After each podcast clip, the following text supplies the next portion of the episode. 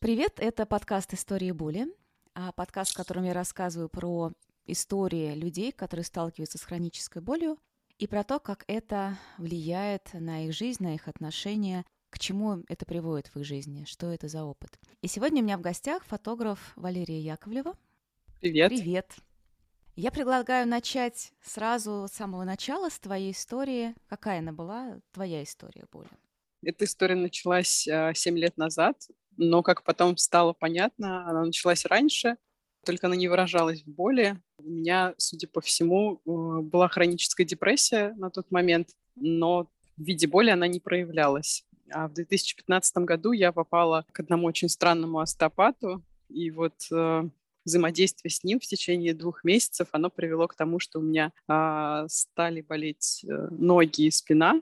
И какое-то время я ну, остеопат это отрицал, но я достаточно долгое время считала, что это он что-то сделал именно на физическом уровне, он что-то сделал с моим организмом. И какое-то время я пыталась как-то это скорректировать с ним, потому что я как-то решила, что вот он мой врач, он меня знает, и он должен ну, как-то теперь исправить то, что он сделал. И я упрямо продолжала ходить к нему. А в итоге я сама не принимала решение от него уйти, он меня просто послал в самом прямом смысле слова, грубым образом. Сказал, что если я ему не доверяю, то к нему ходить больше не надо. А я оказалась в странной ситуации, остеопатия а, официально не признана, и я поняла, что мне теперь надо обследоваться, чтобы понять, что с моим организмом. И я пришла а, в клинику доказательной медицины, стала там обследоваться, столкнулась с а, я даже не знаю, как, какое слово подобрать, буллинг или что, ну, в общем, столкнулась с достаточно жестким отношением к тому, что я утверждаю, что моя боль связана с остеопатией. Вот, они считают, что остеопатия как бы она ни, ни пользы, ни вреда ничего принести не может, что это просто полная профанация. И, в общем, я обследовалась, обследовалась, вплоть до МРТ всего тела, ничего не могли найти, и в какой-то момент я попала к неврологу, он нажал на несколько точек э, на теле, именно они болели, хотя сами по себе они не болели, но при нажимании я чувствовала боль. И невролог сказал, что это фибромиалгия. И дальше э, началось странное. Э, он мне назначил антидепрессанты. Не сказал, что это антидепрессанты, просто назначил некое лекарство. Сказал, вот идите, купите и начните пить. Я пошла, купила, открыла инструкцию, и увидела, что это антидепрессанты. Пишу этому врачу, а у меня что, депрессия? Он мне на это отвечает. «Э, не обращайте внимания на инструкцию, это лекарство поможет вам от того, что вас беспокоит. Мне все это, конечно, казалось странным, но я уже была в отчаянном положении, потому что в тот момент боли были такие сильные, что я, во-первых, хромала, во-вторых, а, я не могла лежать. То есть как только я ложилась, у меня сводило все мышцы, и я из-за этого не могла спать. И вот в этот момент, когда случился этот странный диалог, я уже две недели практически не спала. Я была готова выпить что угодно, лишь бы это прекратилось. Я начала пить этот препарат.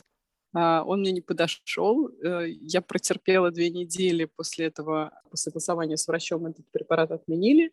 Он попробовал другой препарат, он мне тоже не подошел. После этого он меня отправил к ревматологу, чтобы понять, с чем связан. Или, или он чуть раньше меня отправил. Ну, в общем, короче, я еще была у ревматолога, чтобы исключить именно органику.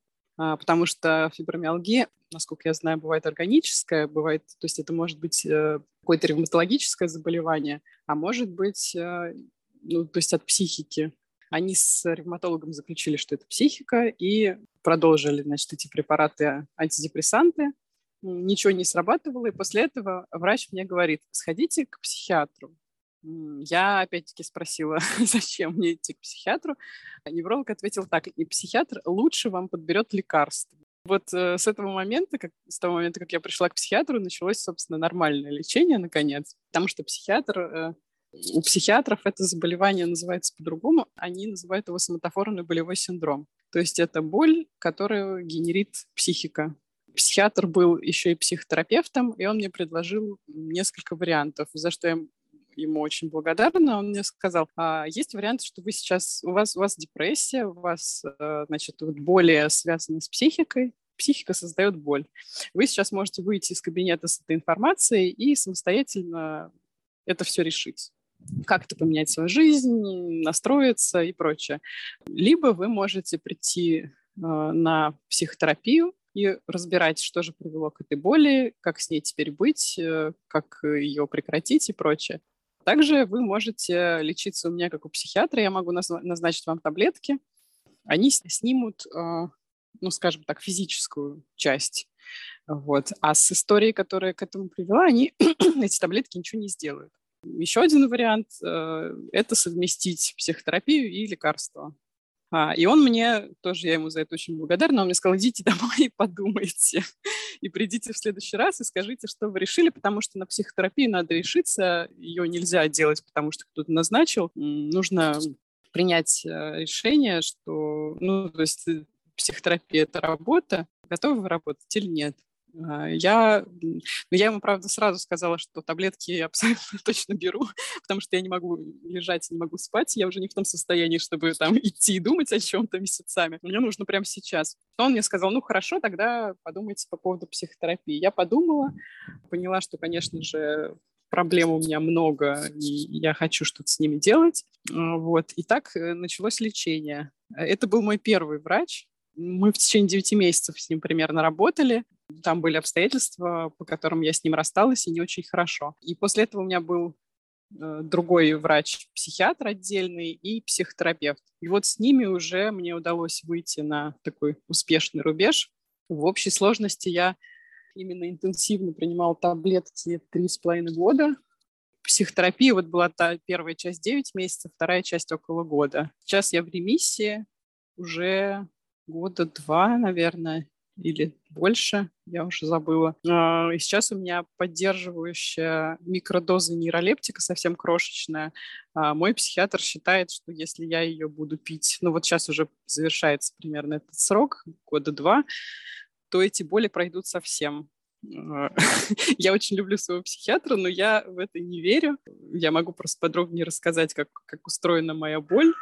В общем, фибромиалгия такая загадочная болезнь, потому что она до конца не изучена, и про нее очень многие врачи говорят разные вещи, иногда противоположные.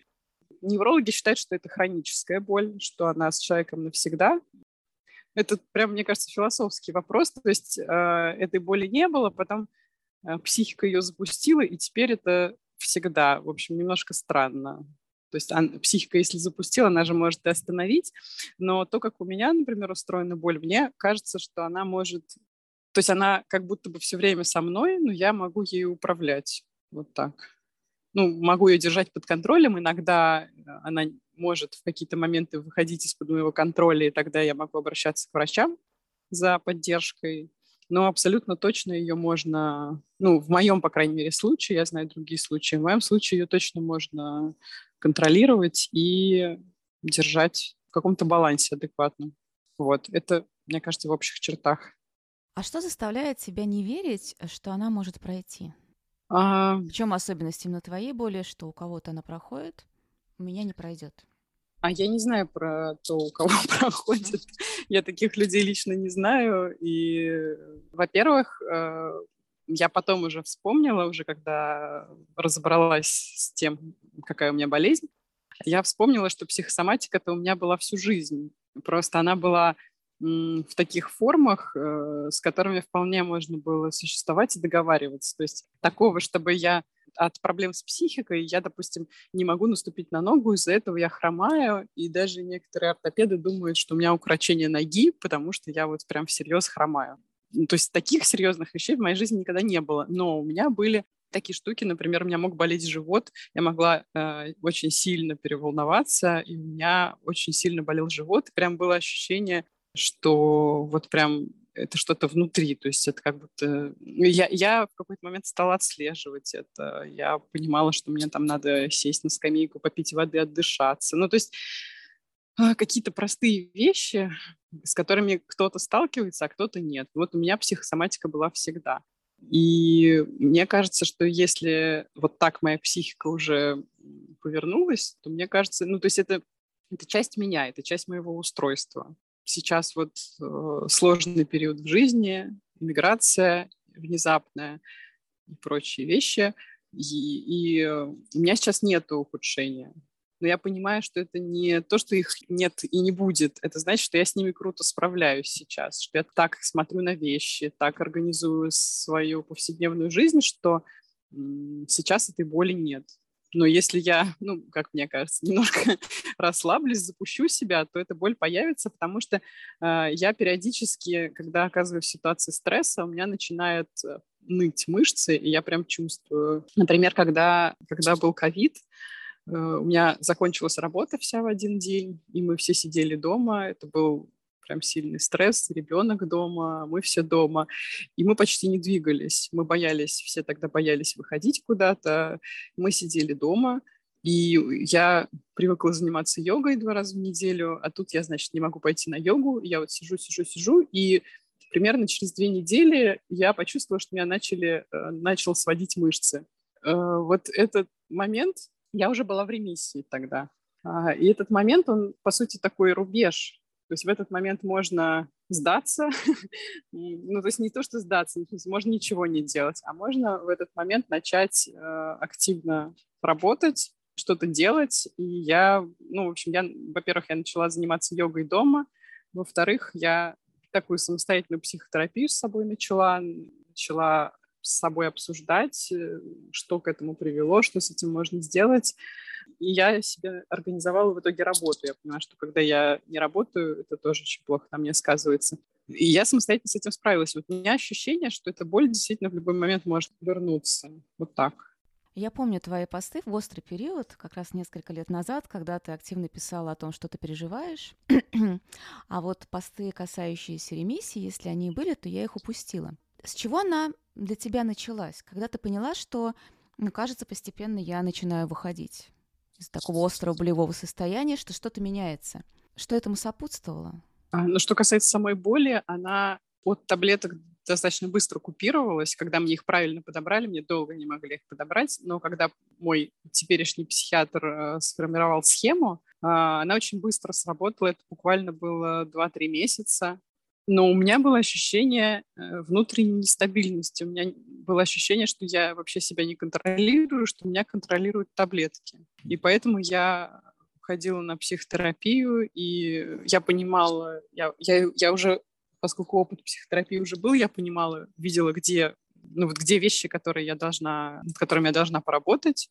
А, я активно над ними работала, и в какой-то момент сначала на психотерапии у меня появилось ощущение, что я вообще контролирую свою жизнь, что я хозяин своей жизни, я сама решаю, как все будет устроено, и все реакции на происходящее зависят только от меня. И потом еще какое-то время, мне кажется, полгода мне потребовалось. Я, честно говоря, вот ты спросила, я даже не знаю, сейчас не могу вспомнить, как, как я поняла, что что таблетки уже не играют большой роли. Я сейчас вспомнила, я неправильно рассказала, когда был ковид, это еще официально не была ремиссия, это было... Я, я собиралась прийти к психиатру и сказать, давайте отменим таблетки, но я не успела, начался ковид, все закрылось. Вот этот вот эпизод, когда у меня началось ухудшение, но я самостоятельно из него выбралась, вот я с этим с этой историей пришла к психиатру уже летом, когда все открылось, а, и он сказал, ну да, вот тут точно, я вижу, что вы точно можете сами, отменяем.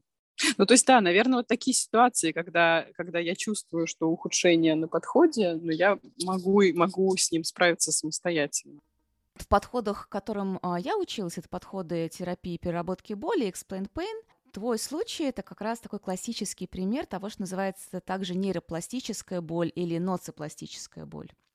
То есть боль, которая э, вызывается определенными паттернами в нервной системе и в психике. И в обоих этих подходах, ну, я думаю, во всех подходах по управлению болью, один из ключевых элементов — это исследование и как-то изменение образа жизни. Э, в Explained Pain это называется протектометр, и там э, фокус на различных э, факторах, негативных, позитивных, на поведение, которое создает больше безопасности в жизни или создает больше опасности в жизни. Необходимо исследовать, что создает э, чувство опасности а, и что дает чувство безопасности, и, соответственно, вот это второе увеличивать. И это может быть что угодно. Язык, которым я пользуюсь, люди, с которыми я общаюсь.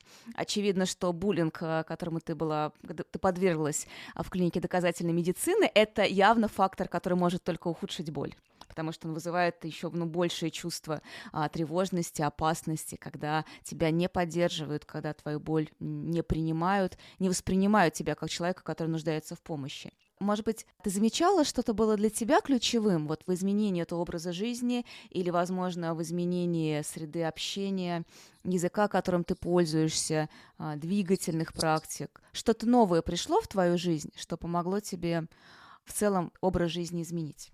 Самое главное, конечно, что пришло в мою жизнь, это психотерапия. А, я непрерывную психотерапию завершила уже года, мне кажется, четыре назад или три. А сейчас у меня, а, я осталась в контакте с терапевткой, у меня терапия по запросу. И в целом я ею пользуюсь примерно раз в полгода.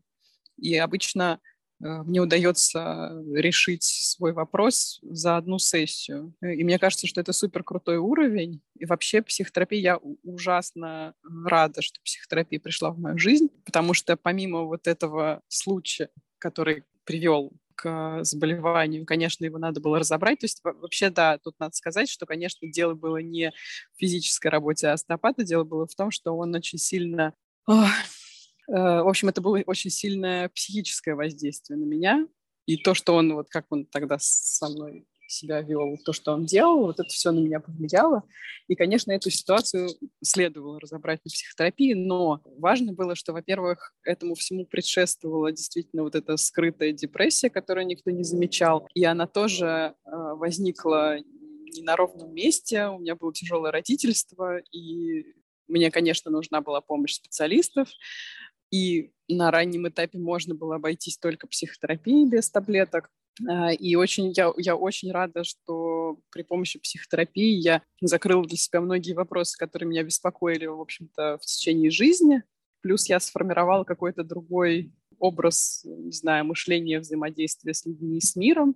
И второе — это йога как только я, мне подобрали препараты, там прошло буквально, наверное, месяца четыре, я совершенно случайно попала на йога-терапию, а до этого мне все врачи говорили, что мне, меня очень сильно ослабли мышцы за время болезни, потому что я вообще год я практически не двигалась, и у меня э, очень, очень были слабые мышцы, и при этом, как только я начинала что-то делать, у меня сразу возвращалась боль. И на йога-терапии это было вообще первое, что я смогла сделать физически без боли. И потом потихоньку-потихоньку я пришла к, к очень интенсивным занятиям. Сейчас, к сожалению, из-за миграции они прервались, но, в общем, четыре с половиной года я достаточно интенсивно занималась йогой, и это тоже мои отношения с телом очень сильно изменило и очень сильно меня поддерживало. То есть еще я еще лечилась, у меня еще были всякие возвращения болевых эпизодов, но йога была всегда. То есть даже если у меня болели мышцы, я обязательно шла на йогу, мне обязательно становилось легче.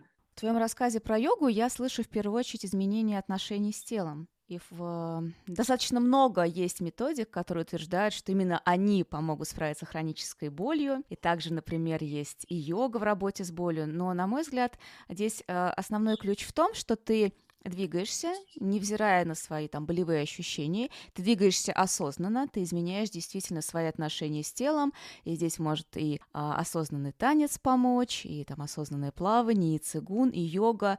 Вопрос только в том, как ты к этому относишься, и в том, что, в принципе, в твоей жизни есть движение, а боль, в первую очередь, воздействует именно на эту на сферу человеческой деятельности, человек начинает меньше двигаться, в то время как движение как раз необходимо. Вот правильно ли я тебя поняла здесь?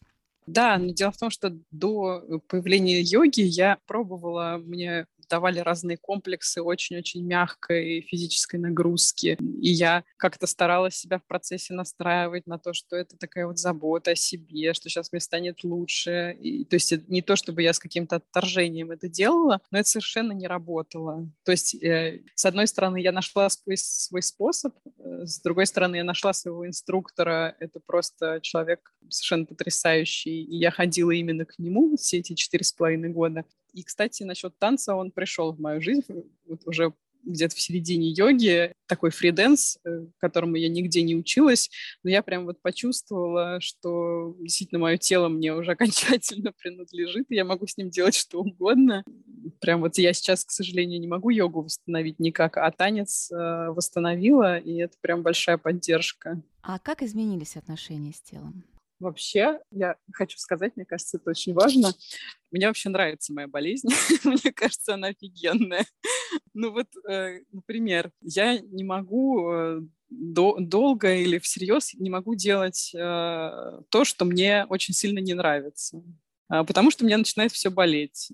Я этого, ну не то чтобы прям я уже не испытываю такого страха перед этой болью, но я очень хорошо ее помню. Я помню м, вот эти моменты, когда я не могла спать, когда я не могла ходить. Ну, то есть у меня полностью, я, вся моя э, повседневная жизнь была парализована. я понимаю, что ставки очень высоки, и что если я что-то делаю, что мне некомфортно, то, значит, это прямой путь к этой боли. И, соответственно, я очень быстро прекращаю делать то, что мне не нравится. А многие люди, у них нет такого индикатора, и они терпят достаточно долго, и они могут либо прийти действительно в какой-то момент к этой боли, либо у них могут какие-то другие быть последствия для психики, для, не знаю, их личной истории.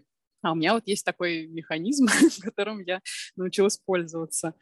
Ну и в целом я, наверное, до этой болезни, до йоги, до танца я как-то не очень задумывалась. Ну, вот есть мое тело какое-то, оно ну, прилагается ко мне как будто бы. Я его не очень осознавала. А когда ты очень много посвящаешь тому, чтобы с этой болью как-то справиться, то есть, э, по сути, позаботиться о своем теле, позаботиться о том, чтобы оно себя хорошо чувствовало. Ты начинаешь, ну, в общем, ты начинаешь о нем очень много думать, э, очень много анализировать, э, как оно устроено, начинаешь лучше чувствовать его сигналы. Например, с пищевым поведением. Я не могу сказать, то есть у меня прям расстройства пищевого поведения никогда не было, но у меня а, были всякие там особенности, я могла много есть в какие-то там моменты. Сейчас я а, легче это отслеживаю, я понимаю, что я должна в какой-то момент, я себе говорю, так, надо прислушаться, чего хочется на самом деле. Это касается вообще любых штук с телом. Вот, я не могу сказать, что я прям супер успешна и никогда ничего не идет не так, вот, но вообще вот эта привычка, ну и психотерапия тут тоже подключается, вот эта привычка все время анализировать, а что происходит, а почему ты поступаешь так или, не, или иначе, почему ты ешь так или иначе, почему ты двигаешься так или иначе. Вот эта привычка все время думать о том, как, как все происходит, она, мне кажется, очень крутая. За это я своей болезни очень благодарна. Ну, то есть, наверное, э, есть люди, которые к этому приходят безо всякой болезни, но у меня получилось так, и очень здорово, что вот э, я там к 40 годам пришла вот в такое состояние, а могла и не прийти, наверное. Меня очень тронул твой рассказ, и, по-моему, как раз это имеют в виду люди, которые говорят о том, что для них боль была своего рода учителем, что да, она да, научила, да. что она научила определенным образом относиться к себе, к миру, изме- изменила жизнь. И у меня, на самом деле, моя история боли развивалась похожим образом. У меня 20 лет были мигрени, и когда мне как раз предложили антидепрессанты для лечения боли, антидепрессанты тоже и психотерапию, я в какой-то момент поняла, что я даже не хочу расставаться с мигренью, так же, как я не очень хочу расставаться с депрессией, в том числе по той причине, что это срабатывает как ограничитель, так же, как в твоей истории. Поэтому я здесь прям так глубоко дышала, когда ты об этом рассказывала.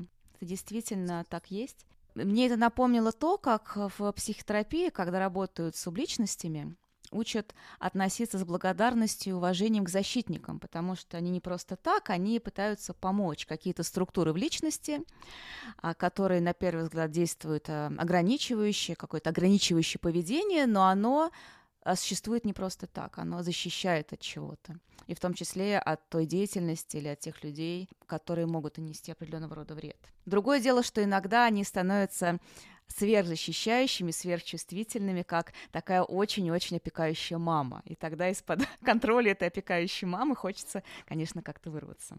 Ну, ну вот э, то, о чем ты говоришь, да, про, про расставание с болью, ты с ней же, ну вот, э, как мне, по крайней мере, кажется, опять же, мне кажется, это философский вопрос, ты с ней не расстаешься совсем.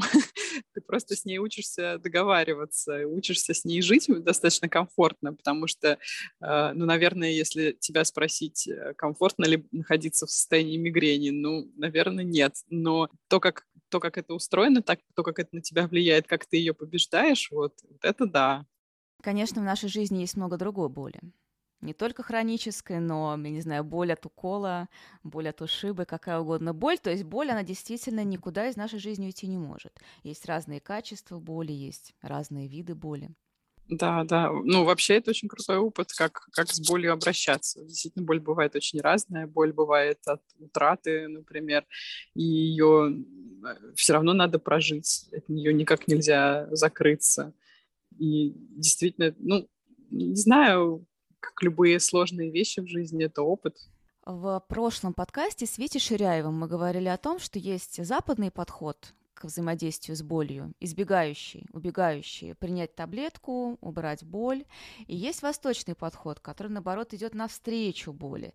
И хотя он в своем проявлении может доходить до каких-то радикальных форм, в духе клин клином вышибают, но, тем не менее, сама эта идея открытости, боли, принятия этого опыта, она зачастую вот контрастирует с западным. Вот твое отношение к боли изменилось посредством терапии, посредством приема лекарств – Научилась ли ты относиться к ней более принимающе, более открыто? К любой боли, я имею в виду, как таковой.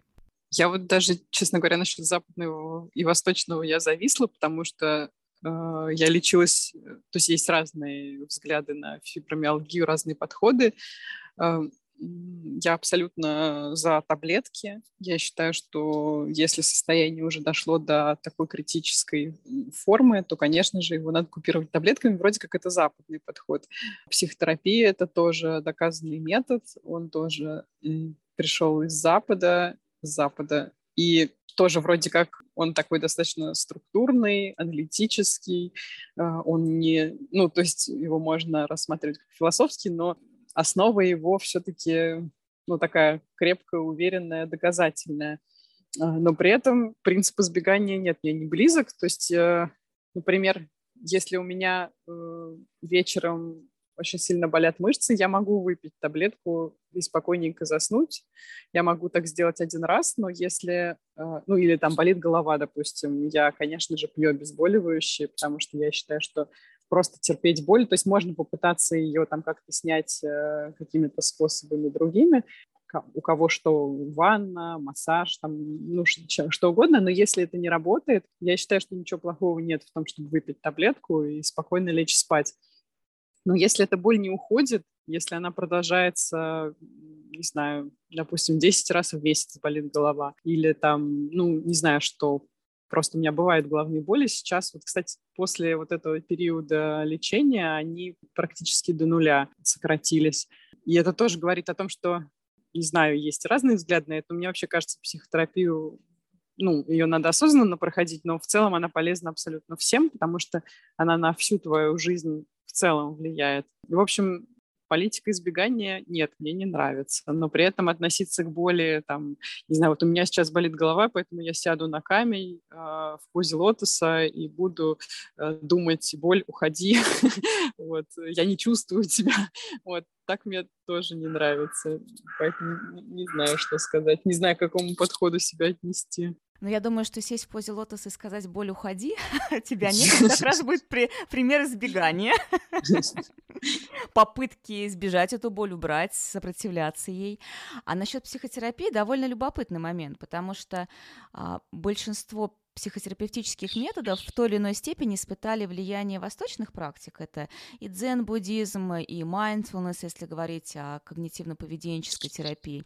И есть еще, я думаю, большое количество каких-то связей, влияний ниточек, о которых мы просто не имеем никакого представления. Так что психотерапия в себя впитала самые разные философские принципы, восточный принцип. В зависимости от того, кому мы идем, какой подход мы выбираем, а, выбираем ли мы специалиста, живущего в Америке, в Европе или в России, будет очень сильно различаться и то, что именно на него повлияло.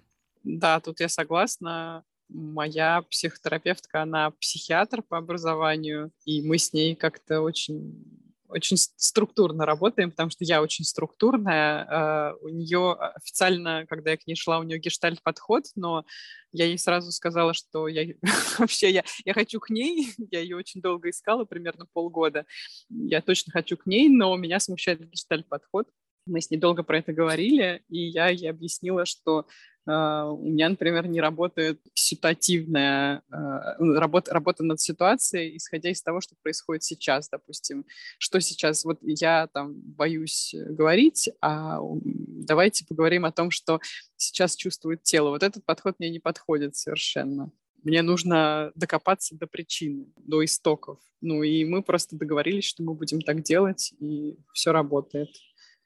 Ну, вообще, мне кажется, что психотерапия, она э, иногда срабатывают очень странные, ну, с людьми иногда срабатывают очень странные психотерапевты, в общем, считающиеся непрофессиональными в среде, но они для кого-то работают, потому что не потому что, а мне так кажется, что успешная психотерапия всегда зависит от контакта клиента и терапевта. Если, если контакт есть, синхрон есть, они как-то в, е- в едином ритме двигаются, то они смогут чего-то добиться. Если нет, то психотерапевт может быть очень профессиональным, э, с кучей дипломов, опыта и успешных кейсов, но конкретно вот с этим человеком ничего не сработает. А как понимает фибромиалгию подход, в котором работает твой психиатр и психотерапевт? Ну, как э, соматическую боль, боль, которую создает психика. А вообще фибромиалгия, если честно, я, я ничего про нее не поняла. Я говорю, что у меня фибромиалгия только потому, что у меня действительно сейчас э, все соматические проявления, они именно в мышцах выражены. А так, э, когда я сказала своему э, нынешнему психиатру, что у меня фибромиалгия, ну, был какой-то рубеж, когда у меня было ухудшение, и я ему говорю, «А, я вот думаю сходить к неврологу, потому что у меня же все-таки фибромиалгия. Он рассмеялся и говорит, ну вот смотрите, что такое фибромиалгия? Фибромиалгия – это дословно боль в мышцах. И вот вы представьте, вы приходите к врачу и говорите, доктор, у меня мышцы болят, а он вам говорит, у вас боль в мышцах. Ну, то есть он иронизирует, конечно, но он говорит о том, что, ну, а что они могут сделать?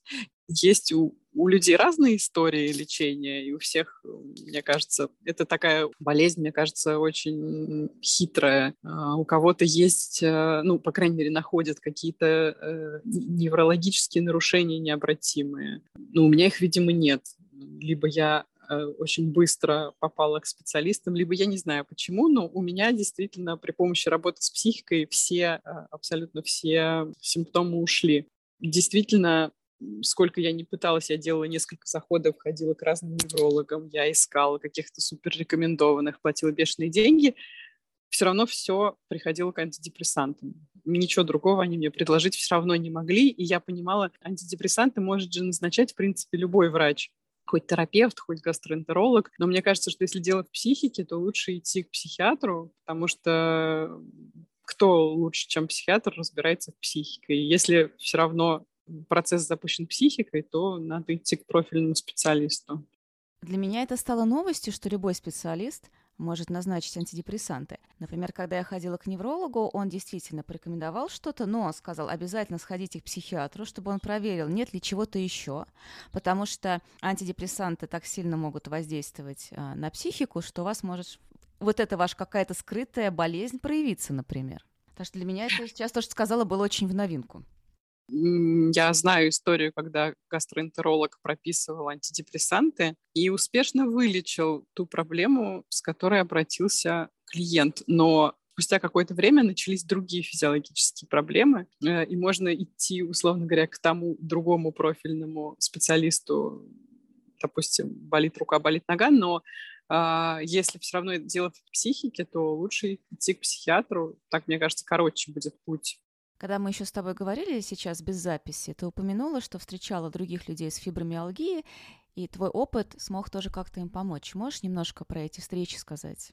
Ну, у меня есть э, приятельница, мы с ней никогда не виделись, у которой, к сожалению, нет ремиссии, она много лет болеет. Ну, я не знаю, я, я же не специалист, я не могу разобраться, в чем там штука, там была и психотерапия, и лекарства.